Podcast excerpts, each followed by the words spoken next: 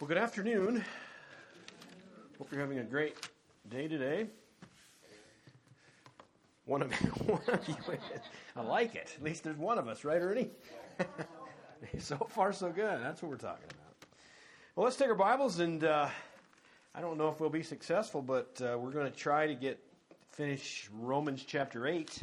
Seems like we've been going on for eternity, but hopefully it's been as enlightening and insightful for you as it has been for me looking how the Holy Spirit literally is guiding and directing us through our sanctification process, knowing that He's responsible for there no, being no condemnation to those that are in Christ Jesus. With that, uh, let's um, begin reading at verse 26, passage we've uh, been reading numerous times, but chapter 8 of Romans, beginning at verse 26 through the end of the chapter. Romans chapter 8, beginning now at verse 26. Likewise, the Spirit also helpeth our infirmities, for we know not what we should pray for as we ought, but the Spirit itself maketh intercession for us with groanings which cannot be uttered. And he that searcheth the hearts knoweth what is the mind of the Spirit, because he maketh intercession for the saints according to the will of God. And we know that all things work together for good to them that love God, to them who are the called according to his purpose for whom he did foreknow, he also did predestinate to be conformed to the image of his Son, so that he might be the firstborn among many brethren. Moreover, whom he did predestinate, them he also called. And whom he called, them he also justified. And whom he justified, them he also glorified.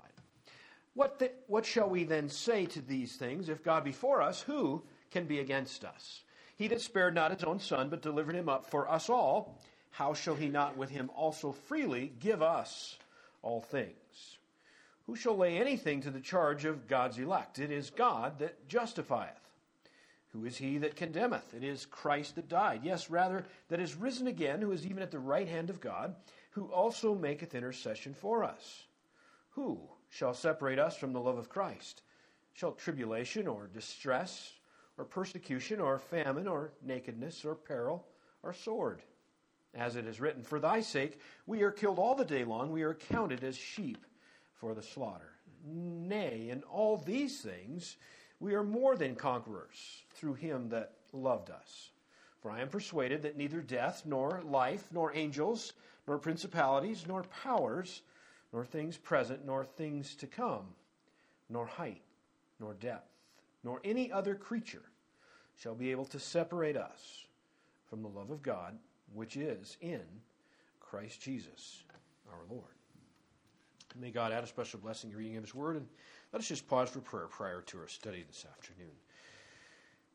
Father God, we thank you. It is not even there's not even words to describe what you've accomplished for us.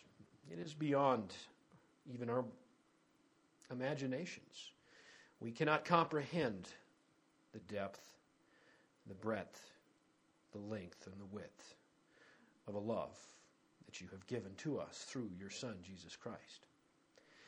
Uh, thank you for this passage of Scripture, and it, quite honestly, Father, is beyond me today. And I'm glad that it is. I'm glad that it is so broad and so deep and so amazing because it's from you. We would ask for your protection upon the word today, that your will would be accomplished, and that we would be taken to a greater intimate level with you because of what you've done for us. Father, we would pray for your overarching care and your wisdom and your strength today. We would ask, Father, that the words that are said would be from you and it would be from the teaching of the Holy Spirit exclusively. Your ways are higher than our ways. But Father, allow us for these brief moments now to see you at a deeper level than we've ever seen you before. Thank you for what you're going to accomplish. We give you praise, we give you honor. We ask these things in Jesus' name. Amen. Well, we've been uh, certainly engaged uh, for quite a period of time in Romans chapter 8, and how we got here was uh, through the sense of the Holy Spirit and what He's doing for us and through us, it's quite amazing, quite honestly. In chapter 8 of, verse 1 of chapter 8 of Romans, opens that whole thing up in the sense of there's therefore now no condemnation to those that are in Christ Jesus. And it's the Holy Spirit that baptizes us into Christ Jesus. When we accept Christ as our personal Lord and Savior, He, the Holy Spirit, comes to live and dwells within us. We are no longer our own. We are the temple of the Holy Spirit. Now, you think of that. Um, not only is there responsibility with it, but there's a great deal of prestige and power that comes in knowing that the Holy Spirit lives within us. I, I don't even know how to describe that to you ultimately, but to think of the very God, the Holy Spirit, lives within us. And what empowers him, and I'm not saying he needs any more power, but what empowers him, the Spirit, to empower you is none other than the Word of God. That's what he uses to protect you, to empower you, and to provide for you. And that's what's been exciting as we've went through this chapter, uh, which has taken a long time. But that's okay. I think we've plumbed, uh, certainly not the depths, but just a, another depth. Uh, for myself, it's been a, fascinating study. Um, I'd like to, again, maybe just pick up our reading in uh, Romans chapter 8 the verse that we all know, but hopefully it's gotten to be a bigger depth than you've known before. It says in verse 28, We know that all things work together for good. We talked about that one week, just those few verses. Uh, I think it was two weeks ago. That not only do good things work for your good, but bad things work for your good. And, and thinking of all of that, the suffering and all of the things that are taking place, and at an unprecedented level that we'll see probably in our country, our world. I've never seen fear conquer a world such as it has in the last number of months. I mean, fear literally just has completely silenced this world. There isn't a military achievement that could have possibly accomplished what has been done in this planet. It couldn't be done. So we've actually, from within, literally, fear has its way. And I think, you know what? No, that was for Promise Keepers, right, Ernie? I think I'm, I'm off the hook. I have an assignment. I give my True Seekers assignments, but I had one, didn't I? And that was to find out how many times Jesus in the Gospels, now some of it would be repetition because we have Matthew, Mark, Luke, and John, but what did Jesus probably say more than any other phrase? Fear, Fear not! Fear not! He's saying the same to us today. He literally is. We can be wrapped in the warmth of his very being, that God, speaking of God, he is so powerful, so magnanimous, there is nothing to fear. And that's what I've loved about chapter 8. How did we get here during this time? I think it's God has directly taken us here. We are secure in Jesus Christ. But even the word that I would like to think of to now, we've used the last two, I think this might be our fourth week, if not third for sure, in the sense of the invincibility of a Christian. I love that word invincible. I am invincible because I'm in Christ the invincibility of the Christian. And this first one that we've just unfolded, we know that all things work together for good. That was the extent of invincibility. You know what? It extends to every possible thing. God can take even bad stuff and synergize it to make it good for the. Oh, there's another one beyond the extent of invincibility. Who's the recipient of invincibility? That's very key, isn't it? It's not everybody. I'll be, I'll be honest. Verse 28 does not apply to everyone in the world. It does not. Romans chapter 8, verse 20. Not everything works to the good of everybody. It's not, let, us read it that way. It sounds almost absurd. I hope it does. We know that all things work together for good to everybody. To those that love God. And that's what we talked about last week. Who's the recipient, who's the recipient of the invincibility? Those that love God. And we talked about what does that mean in loving God? It, you love God and you hate the things God hates and you love the things that God loves. I want to, you want to see him. And I, I was even pondering that in this last week. Man, do I want to go see Jesus? I really do. That's one of the signs, actually, of someone that loves God. Doesn't make me more special because everyone that's been given a new life from the Holy Spirit living within them, they want to see their Savior. And if you don't want to see your Savior, you're probably not saved. That's harsh but true. And I, because I, uh, I, don't want to give out any false impressions. All things work together for those that love God. And if you don't love God, God's probably not living within you. And if God's not living within you, the Holy Spirit, you're not saved. But the really cool thing is God can take care of that too for whosoever will.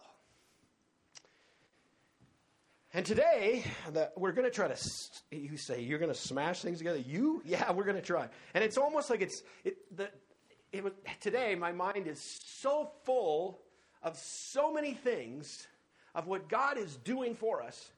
I'm just praying to Him. You guys pray too, that God would have said what He once said today. Because it's, it, it's just magnanimous what He's accomplished, all His love, in His love. But one of the things we also want to see is we want to look at what is God's purpose. If, if, someone's, if, if I was going to ask this question, why did God save us? And us being those that are in Christ, those Christians, those believers, those followers of Jesus Christ. Why did God save us? He so loved the world, He so loved the world, and it really is rooted in his love. All of this section, this whole chapter 8, the reason that he can say there's no condemnation to those that are in Christ Jesus is the fact that out of his love, out of his love, he sent Jesus Christ. I, I, I can't imagine. I can't, I can't pick that up. For God the Father to literally send God the Son, all God, all man, to accomplish what no one else could ever do, I would have just started over. And the only thing that's even more impressive to that, and I'm jumping ahead, but we'll come back. Nothing wrong with, with uh, reviewing. Let's go to Ephesians chapter 1 for a moment. Ephesians chapter 1. And I want you to look at verses 4 and 5. Ephesians, we'll just start in verse 1, Ephesians chapter 1, verse 1, but I want us to pay particular attention to 3 and 4. Paul, an apostle of Jesus Christ, the same one that wrote the letter to the Romans, same one is writing to the Ephesians now. Paul, an apostle of Jesus Christ, by the will of God, to the saints, that's the set apart ones, the Christians, which are at Ephesus, and to the faithful in Christ Jesus, grace be to you and peace from God our Father and from the Lord Jesus. I want to point out one thing. If you, you watch this, do your own little study on this.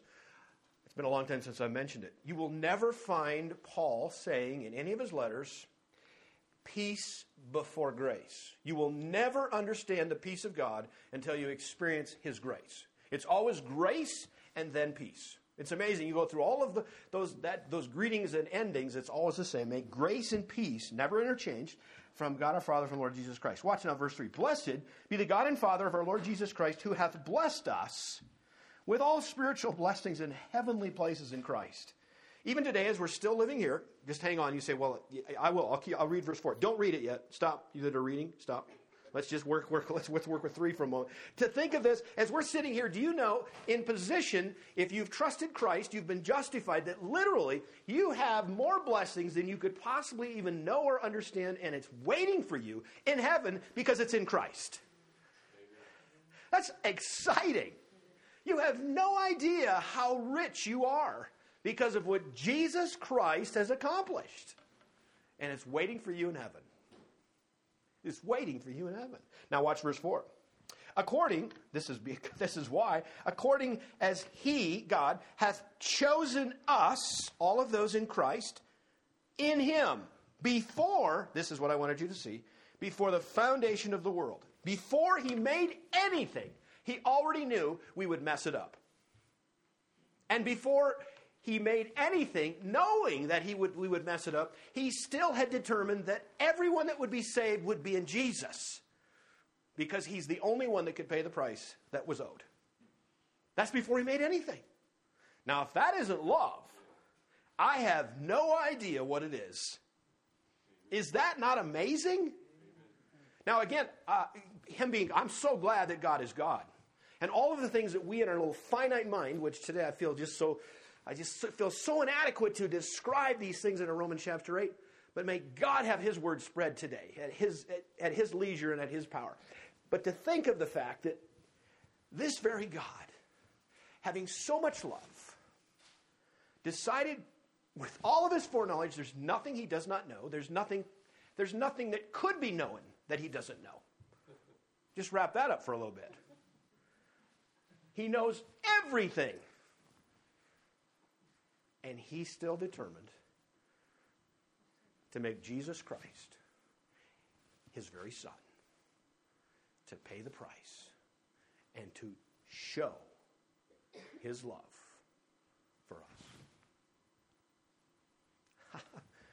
I'm almost speechless. And you say, that's not possible, Larry. You're always full of something, of something to say. This leaves me speechless to think of that in that context before the foundations of the world. Now, I had asked a question, I think I did. Uh, Rome, let's go back to Romans chapter 8. Um, if, eh, oh, I know. Yeah, Ernie, Ernie brought that up. That out of his love, for God so loved the world. Let's follow up with what is the purpose for us, those, when I'm saying us, I'm not talking about everyone, uh, an inhabitant of the earth, I'm talking about those that have trusted Christ, those that are saved. What was God's purpose in saving us? Now we can see, we went back to Ephesians chapter 1, we saw the fact that it was a long, it was a plan made long before he made anything.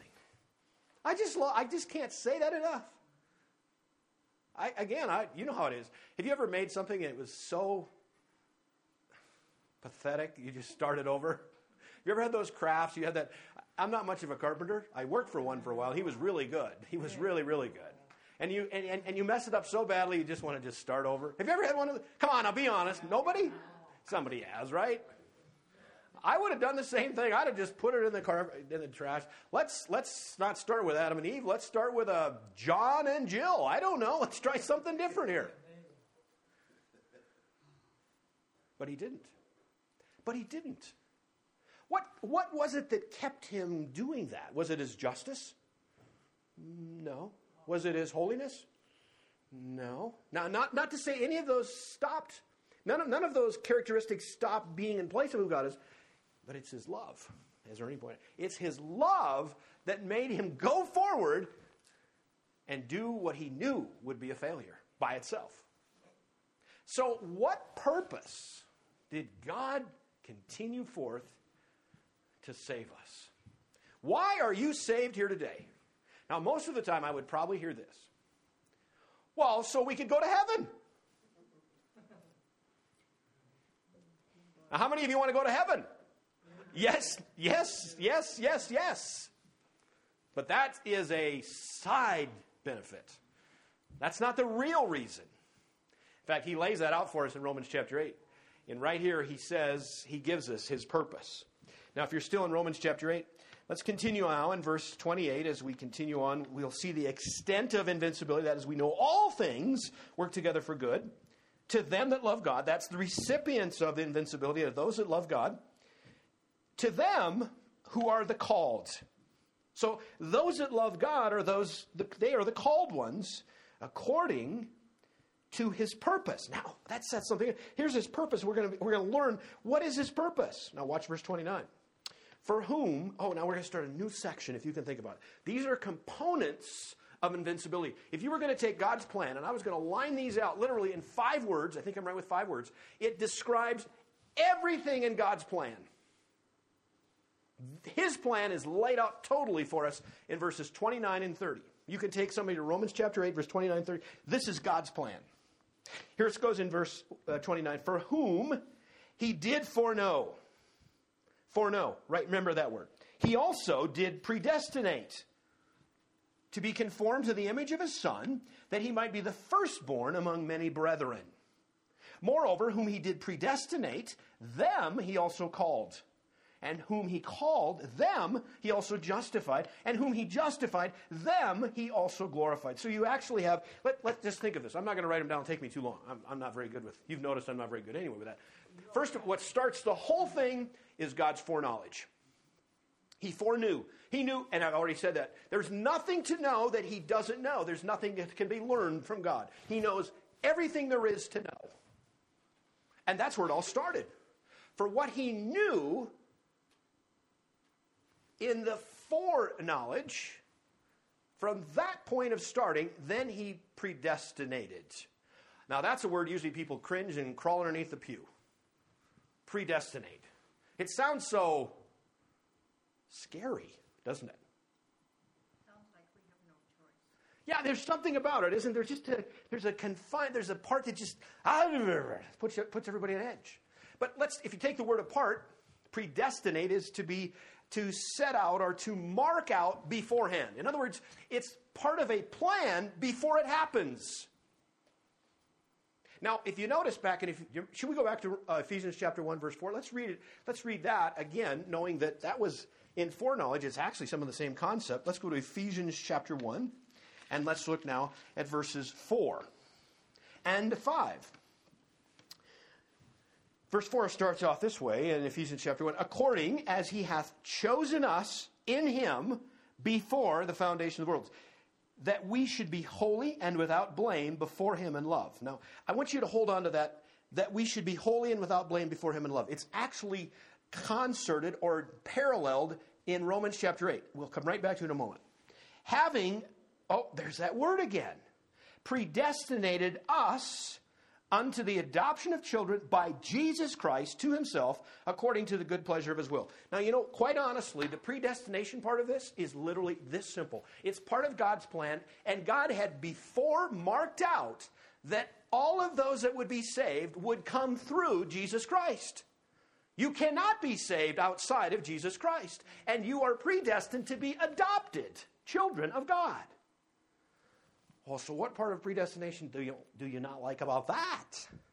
I love every part of that. And he'd set that up beforehand. Jesus Christ would be the only sole way for anyone to be saved. And predestination has to do only with the saved. It has nothing to do with the unsaved. Nowhere in the scripture can you, at least I can't find it, I've not found anyone else could find it, that anyone else is predestinated to hell. It's not in there. Predestination has to do only with those that are saved. Praise God. Now, let's look actually at an example of that. Um, I was going to, do not let me forget, Paul, you're on the front row, you're responsible party, right? Do not let me forget that I have asked the question, what is God's purpose in saving us? We still haven't really got that. Let's, I mean, it's here, but we want to, we want to un- unfold it. But I want you to see something in the sense of predestination, in the sense of saved only. Hold your place here, and let's go back to Matthew chapter 25. Matthew chapter 25, and let's look at verse 34. Matthew 25, verse 34. Now, I have to, I'm kind of jumping into a section but literally, this would be a judgment at the end of the age. And in verse 34, it says this Then shall the king, this is God, say unto them on his right hand, those would be those that were, are saved. Come, you blessed of my Father, inherit the kingdom. Watch now. Prepared for you from the foundation of the world. Did you see that? It fits perfectly when I say predestinated to those that are in Christ from before the world was made. We saw in Ephesians chapter 1, he made it actually after he had already predestinated what would happen of those that would be saved. And from the foundation of the world, he's saying to those on my right hand, those that are saved, those that have accepted Christ, you can enter into my kingdom, which was for you from the foundation of the world. Isn't that beautiful? Now, watch verse 41, same chapter. It's the ones on the left. Then shall he say, you see it, verse 41, chapter 25 of Matthew. Then shall he say also unto them on the left hand, Depart from me, you cursed, into everlasting fire, prepared for the devil and his angels. Did you see what was not there? In other words, not from the foundations of the world. Do you see the difference? The predestination had to do those that were saved from the foundations of the world. Those that had rejected Christ, they will go to everlasting fire, but it was not for them, it was for the devil and his angels. Do you see the difference? Predestination has to do with saved. That's exactly right. 1 Peter chapter 3 verses. In fact, let's go there for a moment. I think it because there's there's some things today what no matter what I say today, I feel that it's just not fully rounded from how great and omnipotent our God is. And I'm trusting God to fill in the blanks. If there's something that you don't understand, it's not about God. It's not God's fault, it's our fault. But let's go to this because I think it fits perfectly. Uh, Ernie led us to, let's go to 2 Peter chapter 3. 2 Peter chapter 3, and I think it's verse 9. 2 Peter chapter 3 and verse 9. I think this is, this is a verse we must always come to place because in it, in, in it is God's love and it's so overarching. Verse 9, chapter 3, 2 Peter. The Lord is not slack concerning his promise. Boy, I'm so glad about that. As some men count slackness, but is long suffering to usward. Watch, not willing that any should perish, but that all should come to repentance. That's God's, that's what God wants. There's not a person that he does not want to have saved. That doesn't mean everyone's going to be saved. Absolutely not. We know that. But God wants and wishes that all would be saved. And Jesus Christ, was there somebody that he didn't die for? Some sin that he didn't die for? No. Behold the Lamb of God, which takes away the sin of the world. John the Baptist said that. The thing about predestination is he is not making the determination. He, in his foreknowledge, knew who was going to accept him. No, the, and predestination has to do with the way that was lined out to be saved. Yeah, Absolutely. There's nothing he didn't know. Right. And, and see, that's, that's the part in 2 Peter chapter 3, verses 9, that lays that out perfectly. He wants all to come to repentance. All of those whosoever wills, whosoever believeth, all of those are really, the, the responsibility is not God's. And the, the other thing I'd say this, you know what? God didn't have to do anything. Every single person deserves to go to hell. But God in His mercy, but God, Ephesians chapter 2, He made it. Before He made it, I come back to it again, before He made anything, He determined, predestined, the fact that He would save those in Christ. And somewhere, if you've trusted Christ, you're involved in those. I'm going to, if it's okay, I will write these words down. I, I'm kind of a visual guy. I'm, I'm thinking probably some of you are too. So this this plan of God's is He foreknew, and because of what He foreknew, He predestined. And those that He predestined, He called. How, how is one called? How are you called? What does the scripture say about calling? The Holy Spirit absolutely is involved. No question about that. Let's go to uh, Romans. You're already in Rome. No, I've got you in Matthew. Let's go to Romans chapter 10. Romans chapter 10 and verse 14. Romans 10, verse 14. How then shall they call on him in whom they have not believed? And how shall they believe in him of whom they have not heard? And how shall they hear without a preacher? Isn't that exactly right? how do you call? You're called through the Word of God. You're called through the Word of God. And the Holy Spirit uses that for the effectual calling. That's a theologian's term. The effectual calling, that's the Holy Spirit drawing them to Him. Let's go to uh, 1 Peter for a moment. 1 Peter chapter 1. 1 Peter chapter 1 and verse 1.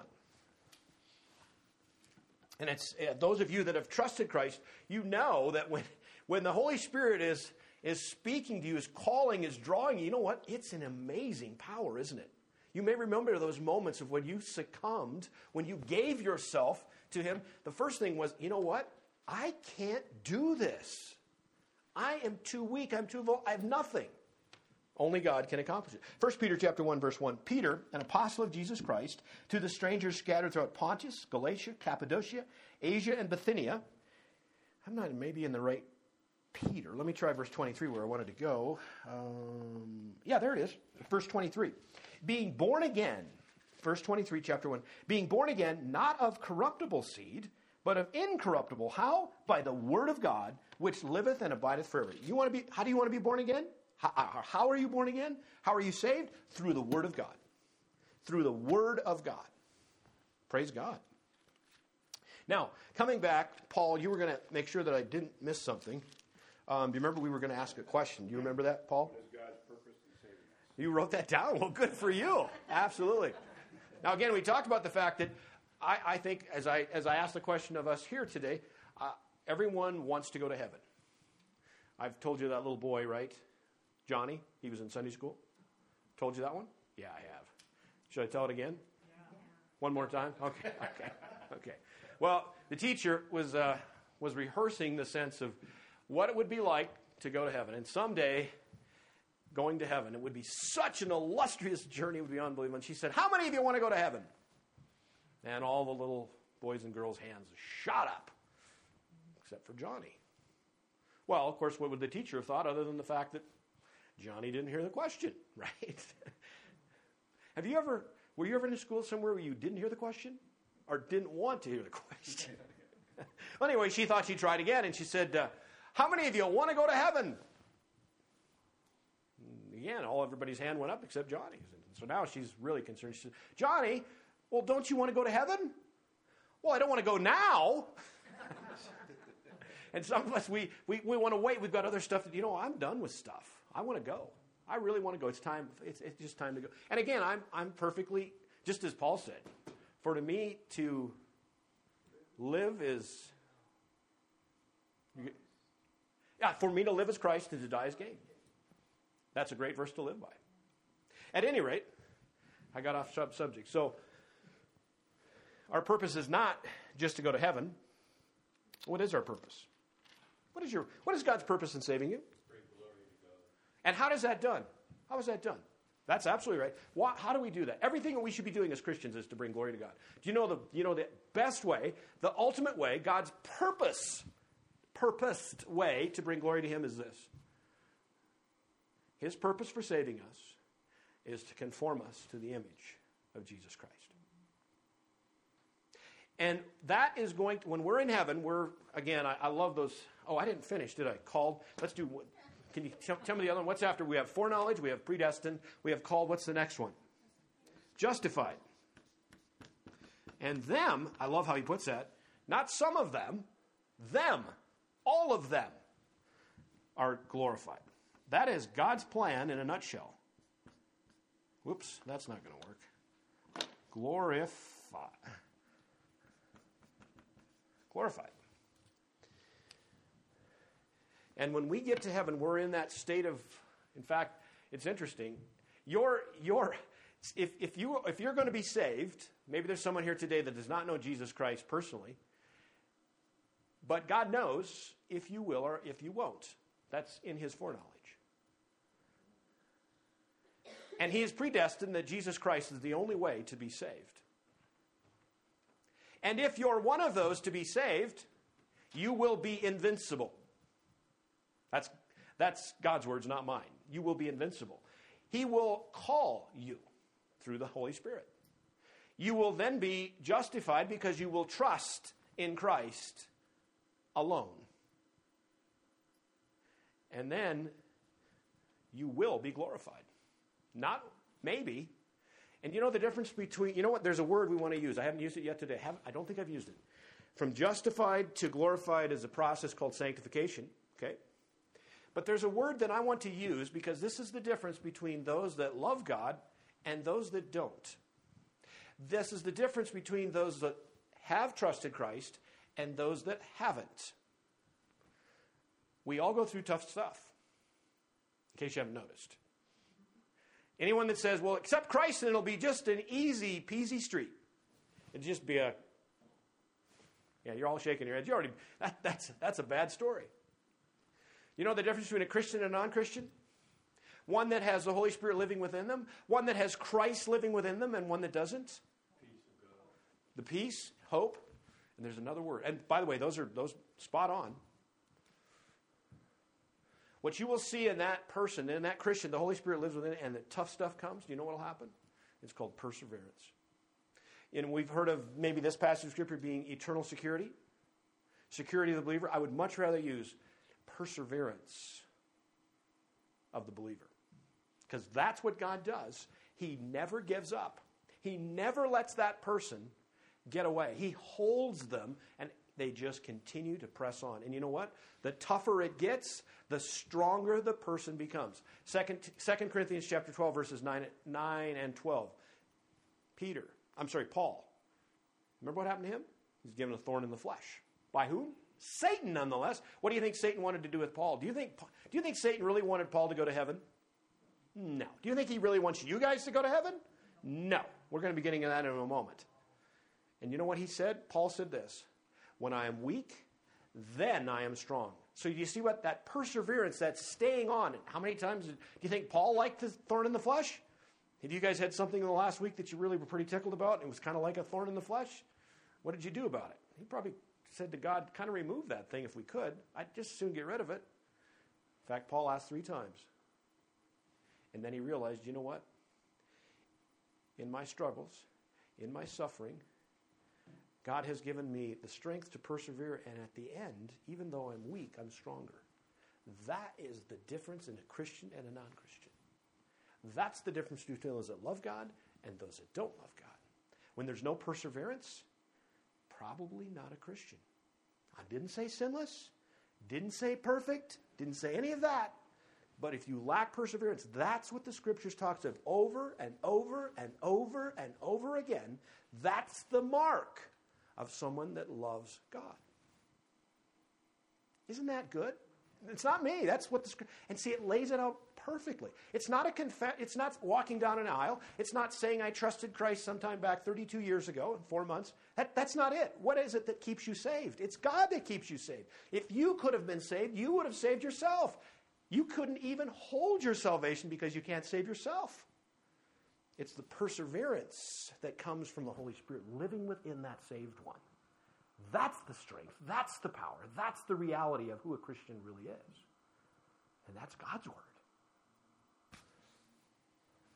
I forgot what I was going to. Paul, do you remember? Not really? I didn't even. Shoot, I was going somewhere else. That's okay. Let's keep moving. Purpose. He was going to make us like Christ. Oh, I know. I know what it was. I know what it was. When we get to heaven, we're in the glorified state. That's the thing coming. When we're there, do you know? Let's talk about Christ for a minute. Tell me about Jesus Christ. What do you know about Jesus? Now, we're to be conformed to be like Jesus Christ. That's what God's whole purpose of was to save us. From before the beginning of the world, He purposed to make us like Jesus Christ. That's what He wanted. Heaven, that's just a side benefit. All of the things, all those benefits that we have, those are just sidebars. He wants us to look like Jesus Christ. What does Jesus look like? What does he act like? Who was he? Perfect. Sinless. Sinless. That's it? Full of love. More love than we can imagine. That's one of the things I would think. One of the things that I've been asking the truth seekers is what would Jesus do right now with the COVID 19 around? How would he, what would he be doing? And we kind of concluded Probably in the midst of healing. there'd be a whole lot of love, wouldn't there? He would be caring for a whole lot of people. That's what we kind of came up with was, you know what? No matter what he was doing, it would be just fully immersed in love. When he spoke, it would be with love. If he touched, it would be in love. Everything, everything he did, right? And I will say now, even when he reprimanded, it was still with love because he wanted to get people right with God. Think of the rich young, young ruler. Now, that rich young ruler, remember what?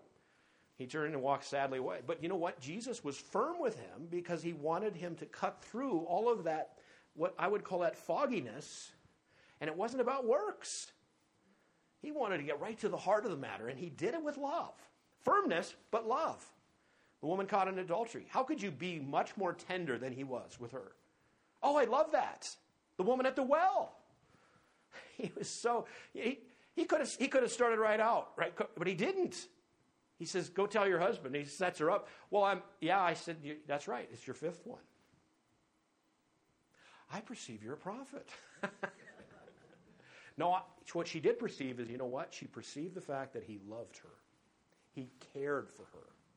Full of love. We really got off on that one, didn't we? So, ho- holy, perfect, or sinless? What about the temple uh, where he chased everyone? Yeah. Okay, was now see my Jesus isn't a wimp. Why did he do that? And he, he actually was sitting there building a whip, right? I'm just thinking of that. I, I would have probably, if, if I was that upset, I probably would have just start flipping tables. What do you think he was doing as he was building the whip? That took time, right? Tells us that he made a whip.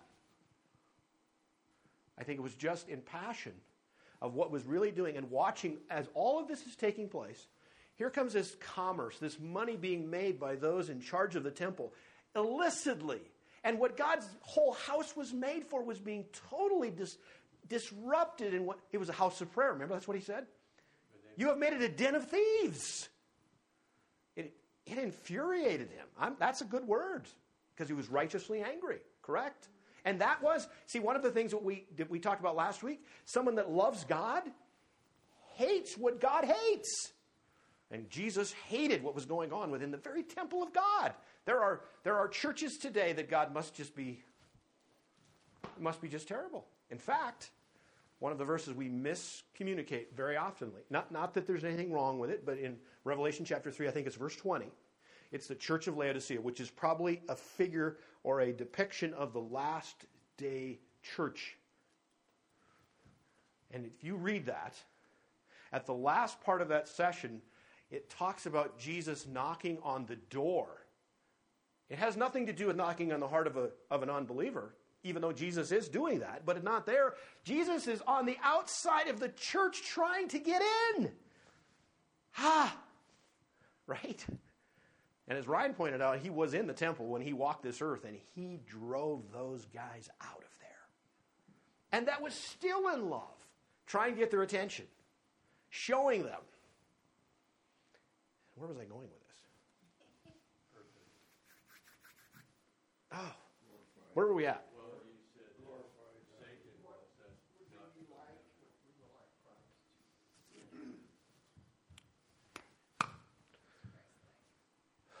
Oh, what, yeah, what was, there we go. Thank you. That was the one that did it. Sinless, full of love. What else do we say? Perfect. Excuse me? Compassionate. Compassionate. Yeah. What else? Anything?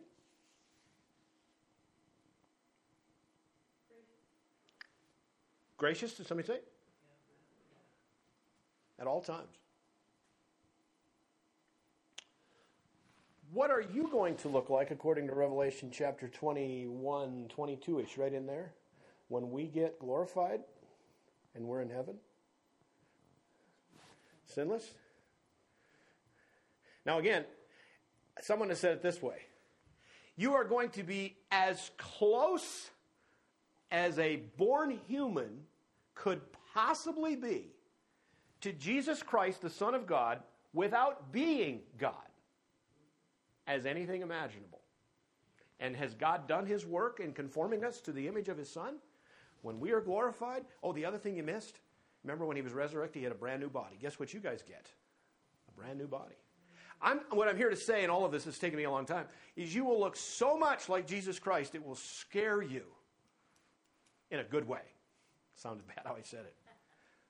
You'll never be Jesus Christ, God the Son, but you will have all of those attributes because God said it would happen. God's plan can never be thwarted, it can never be changed, it can never be manipulated, it can never be remotivated. In fact, that's what he's going to go on to say now. Let's take our, a few minutes and move on to the next section. We've seen the extent of invincibility. We've seen the recipient of, of uh, of invincibility as we've listed the components of invincibility foreknowledge, predestination, calling, the call to be justified, to be glorified. Let's go to the next verses for a moment. There are challenges to invincibility. In fact, as you may be sitting there thinking, wait a minute, there must be some way that somebody could get in the middle of me and my relationship with God. That's why in verse 31 he goes on to say, of, Are you back in Romans chapter 8, verse 31? What shall we then say to these things? What things? Of what he's just said, he's walked us through God's plan from foreknowledge to glorification. What should we say to these things? If God be for us, who can be against us? And the obvious answer is no one. Look at verse 32. He that spared not his own son, but delivered him up for us. It's the same us that you had in verse 21, 31, I'm sorry how shall he not with him also freely give us all things? So let's talk about some of the persons that would like to separate us uh, or potentially separate us from, from God. Who would that be? Satan, oh boy. He is a person too. Now, Satan is given sometimes too much credit. He's a worthy opponent, he's a wily, evil, evil created being. But he cannot know your thoughts. He cannot be any more than one place at once. Boy, am I thankful for that. Now, he's got a lot of minions. Lots of demons. In fact, a third of all of those angelic hosts, as they would have chosen, they had one shot at it. Satan threw his pitch and said, I can be God. I'm going to be like the Most High. And one third of those angels that God created went after him. And they never will ever have another chance to make that right. That's one of the things that the angels look into salvation and they look at grace and there's a mystery to them. What? I don't. It is. It's a mystery to them. And God said, Whosoever will. And Jesus Christ died for all. You know, and, and to an angel, they got one time. In fact, when Adam and Eve sinned, that would have been, that's it. You're either on Satan's side or on God's side. How about the angels? Can they separate us from the love of God? Satan, he would love to, he would love to manhandle us. Think of who he did it to. Examples in the scripture. Remember Job? Oh, you talk about a satanic attack. You think you've had a bad day. Take a bad life and stick it in a day, and that was Job's day. All of his kids were killed. All of his animals were gone. All of his crops, everything is gone. And you know what was behind it? It was not an act of God, it was Satan. He tried it on Peter. Think of remember what, remember what Jesus did. Now here's Jesus. He's he's just a few hours from literally being betrayed and knowing he's going to be. He, and he gave himself as a sacrifice. The, the, those Jewish leaders and those Romans and Pontius Pilate had no power over Jesus whatsoever. None. Because you remember earlier in his life? They were going to they were going to stone him to death, and Jesus just walked through their midst. But when it was time for the God to be glorified, when it was time for the Father's will to be accomplished, when it was time for sin to be conquered, then Jesus willingly gave himself to be offered. And just being hours away from that, he says to Peter, Satan wants to sift you as wheat. And you know what else he said? I love this because he's doing the same for you. Not only did Jesus Christ die for us, not only did he raise from the dead to prove that God was, was, was com- it was completely done deal, but he's also doing the same thing for us on high today that he did for Peter. He told Peter, But I've prayed for you. and you know what Peter did? He did exactly what Jesus said he would do. Before the cock crew, he had denied him three times. And Peter was broken beyond belief. Had Peter lost his salvation? If it was up to him, he would have. In fact, if you're trying to hold on to salvation yourself, you will lose it. You can't, you can't hold your salvation because you could have never gained it. But Jesus Christ is interceding for us. In fact, this very concept, his plan, it has to be completed. Because all of those that were justified, all of those that trusted Christ, they all will be glorified. They will persevere to the end because God said it would happen. I'm really thankful for that. I'm glad he said, okay, I'm justified. Now it's really up to you to make it. Well, I'd blow it a hundred million times. So would you. So would Paul. So would Peter. He did. In fact, Peter didn't get. But you know what? Jesus prayed for him. Guess what happened? He came back. He's interceding for us as well. The Holy Spirit is interceding. Remember how we started our session today? Verse 26 of Romans chapter 8? The Holy Spirit is praying in God's will on your behalf things that you don't even know what to pray for. And I am so thankful for that. There's too many days, too many nights. Lord God, I don't even know what to say. But if you've trusted Christ as Savior, the Holy Spirit is praying and interceding for you. Jesus Christ is interceding in heaven. The Holy Spirit is interceding, with, living within you. Think about the power that you have. Am I too much over the top today? No. I don't even care. Just doesn't matter, right? Because God is in charge, He's in control. And in a world that's so chaotic, so messed up today, does it bother God one cent? Not a bit. Not a bit, because He's still asking the same just trust me. Just trust me. Trust me. Trust me. But yet, in spite of all that's going on, we read in John chapter 9, he reached out that one man who was blind and beggar, and reached out for that one, That's right. one person. That's right. That's right. He- he- That's right. All the thousands of people. That's right. And- reached out into that one. And that's what God is doing even today. On to this this very moment, whatever time it is, I don't have a clock, but whatever it is right now, on May 3rd of 2020, God is literally through his words from his word using the Holy Spirit to call and to draw someone this very second, somewhere in the world, to come to Him, one person at a time. Personal. Personal. And Jesus was very personal. I- Aren't you glad for the God that we're serving? It's truly amazing. I just want to I want to I want to clarify one thing. There's no way we're going to get done today. We got one week. We're going to have one week left. Oh, right. It's too much. It's too much. That's where you'll have to finish up online, won't you? So, one of the things, uh, okay, we, we started verse 32. Let, let's kind of get through this thought. I want to get through this thought process anyway. So, how about God? He knows what kind of a loser we are, right? He, know, he saved us. He knows what, what our, he knows the depths that we can go to. Remember, he knew everything before the foundation of the world. Well, could God literally say, "That's enough. I can't put up with this guy." That's why he gave us verse 32. And it's an argument from the Greek, or particularly from uh, the scripture, that he starts and, and argues from the greater to a lesser. Let's read verse 32 again. Let's bring it to us. He that spared not his own son, but delivered him up for us all, how shall he not with him also freely give us all things? In other words, all of the things necessary for us to complete are to persevere to get to glorification. If he literally let Jesus Christ die on our behalf, that's the greatest thing that could happen. Isn't it a smaller, to a lesser extent, kind of a thing to keep us saved? That's his point. It really is. In fact, watch this. This is, this is even tough to uh, imagine again. Let's go to Isaiah. Hold your place. We'll be back. Isaiah chapter 53 and verse 10. Isaiah 53 and verse 10. Isaiah 53, verse 10. Now he's speaking about the passion of the servant or about Jesus Christ. It's an Old Testament prophecy of what would happen in the life of Jesus Christ. Now, watch verse 10. And I understand we're popping in here. Yet it pleased the Lord to bruise him. Did you get that? This is God the Father saying it pleased him to bruise God the Son. How could he say that? Back to the plan. Because this was how the plan would have to work.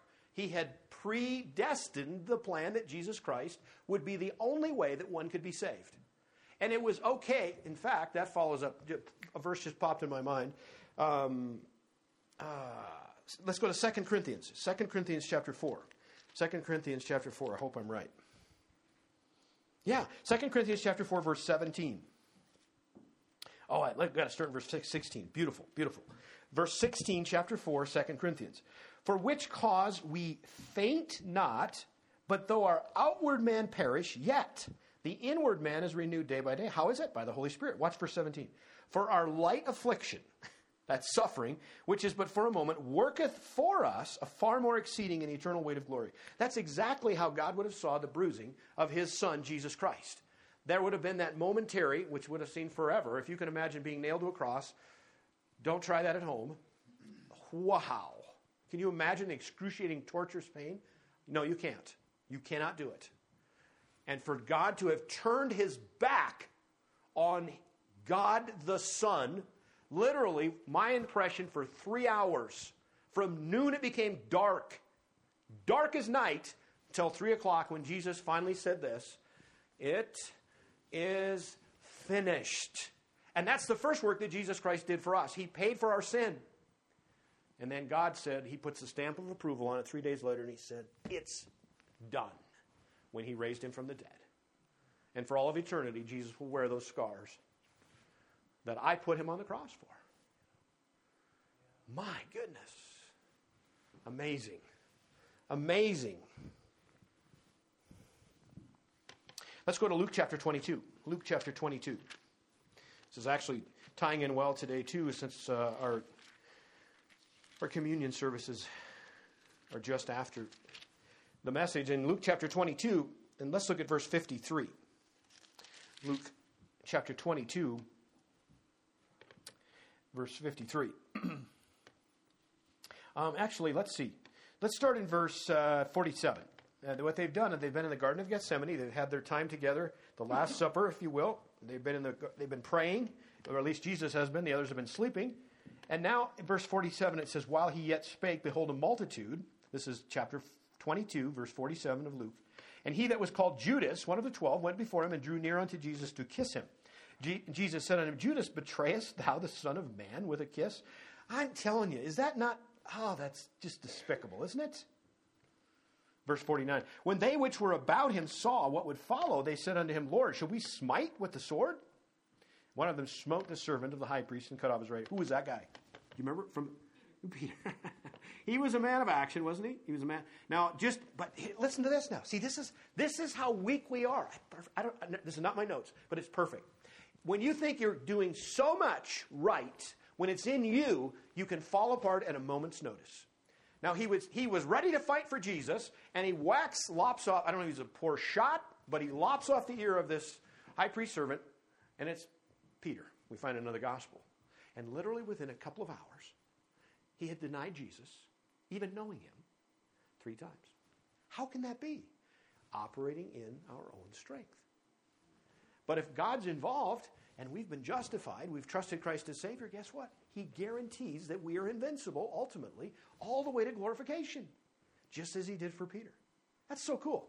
Now let's keep going. Where did I stop?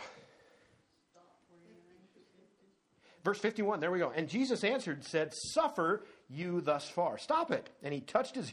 I, is this not cool or what? Here's, here's Jesus. He's ready. He's being betrayed. And Peter whacks off this guy's ear. And Jesus, I'm, I know this is what he did. He went over and picked it up and put it on, and it's fixed. That's a happy servant, right? That's Jesus. There he is, helping others. That's a, that's a message for us in this COVID 19 right now. It's so easy to focus on ourselves and our own little problems and stuff, our big problems. I know what Jesus would do. He would reach out to those that needed it. He would reach out. That's what he's asking us to do as well. The love that was shed abroad. Romans 5 5. Just jot that down in your notes again. That one should be jotted down in your notes every single week. Romans 5 5.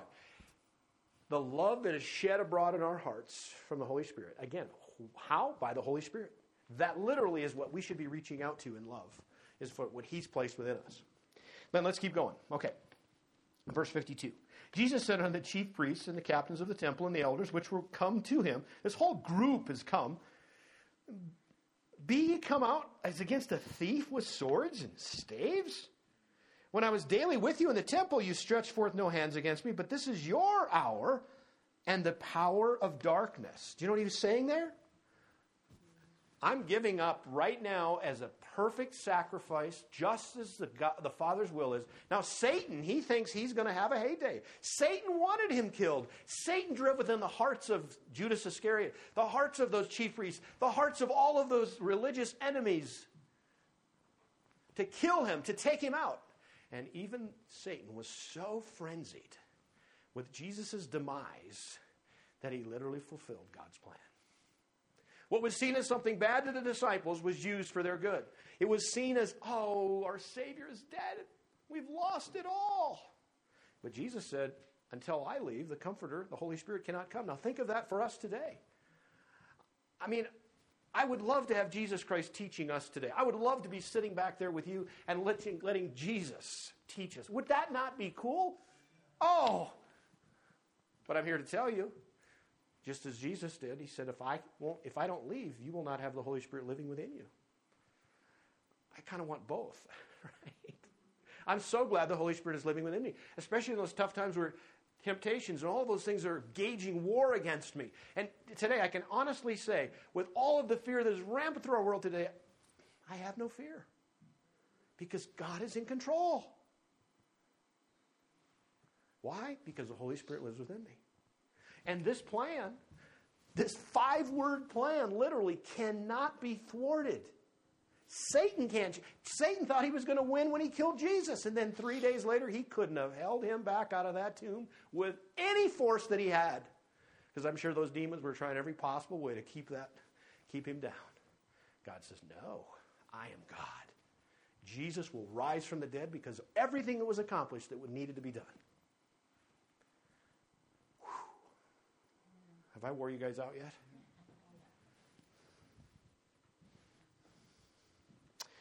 And he will finish the plan. He is here to finish the plan. He keeps us because he loves us.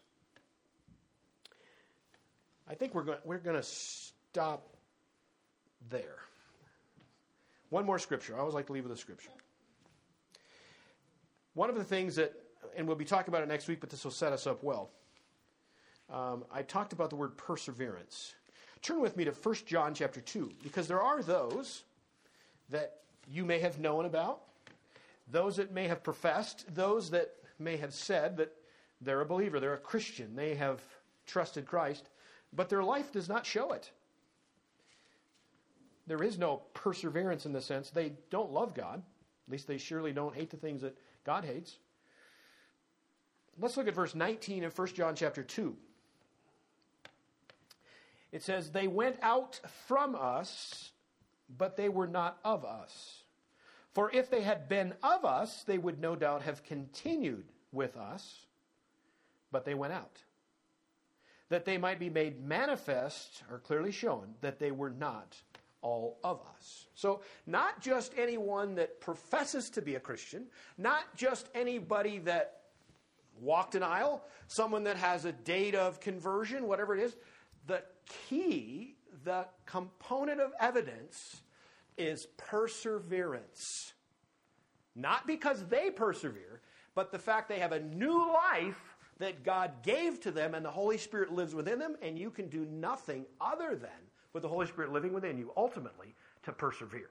Not sinless, not perfect, not all the things that you want to say should be there. As much as we yearn to be more perfect, don't you? I do. I hate it when I sin, right? Ah! Yeah. But you know what? It's the perseverance. Jesus is just, uh, the Holy Spirit is, get back up. Let's keep going. Let's keep moving. Let's keep going. Let's keep moving. Let's keep going. Keep your eye on Jesus. You know, the scriptures even mean more to us after we went through some tough suffering times. Don't they to you? They really do to me. And that's the key to knowing that God's work will not be thwarted. He is taking you from being justified, all of them, to be, he's not going to lose one. Not one. Not one. That is so exciting to me. That is so exciting. Let's go with, let's go to Hebrews chapter 7, and we'll close here for today. Hebrews chapter 7 and verse 25. Hebrews chapter 7, verse 25. This is speaking about Jesus. In verse 25, it says, Wherefore he, Jesus, is able also to save them to the uttermost that come unto God like, I'm sorry, that come unto God by him, seeing he ever liveth to make intercession for them. You need to know that verse. You need to understand that verse. If you need to underline that verse, underline that verse. That is literally telling you that Jesus Christ is interceding for you. And there is no way that you could be anything other than saved from any condition because you have come to God by Him. That is a great place for us to stop today. Next week, we'll come back to further challenges to being invincible. We're going to talk a, a little bit more about persons, and then we're going to talk about things or circumstances. Because there must be something that can separate us from the love of God. And you already say, no, there isn't. Well, we'll talk about it anyway. Let's pray. Father God, thank you for the day. Thank you for your love and care. Thank you for taking the word and using it in a manner that we've prayed that you would. That it would go out and it would be unadulterated, that the Holy Spirit would use it and spread it throughout our communities, our own hearts, Father, to make us stronger, more persevering, giving us energy and encouragement that comes from the Holy Spirit as we've used the word to enlighten our own souls by the power of the Holy Spirit. Father, we'll thank you for what you're going to accomplish to these that are here today and those that have heard my voice, wherever they might be, Father. There may be someone that doesn't know Christ personally, that this seems foreign to them, that they really don't love God. In the heart of hearts, when they do an, an analysis of themselves, I really don't think I do know Jesus personally. Well, the Holy Spirit is going to use the Word of God in calling and wooing you and asking anyone that would believe on me, that's God, to trust Jesus Christ as your sole Savior. To lay aside everything that you have trusted in and to reach out and humbly bow before a God that loved you so much that it was determined before he made anything that Jesus would die for you. And in this quietness of your heart, wherever you might be, if you accept that gift that Jesus paid for, as he said, it is finished, he suffered the death, he suffered the penalty, he suffered everything that sin brought for you. And when you accept Jesus Christ as your personal Savior, then in that moment, you have been justified.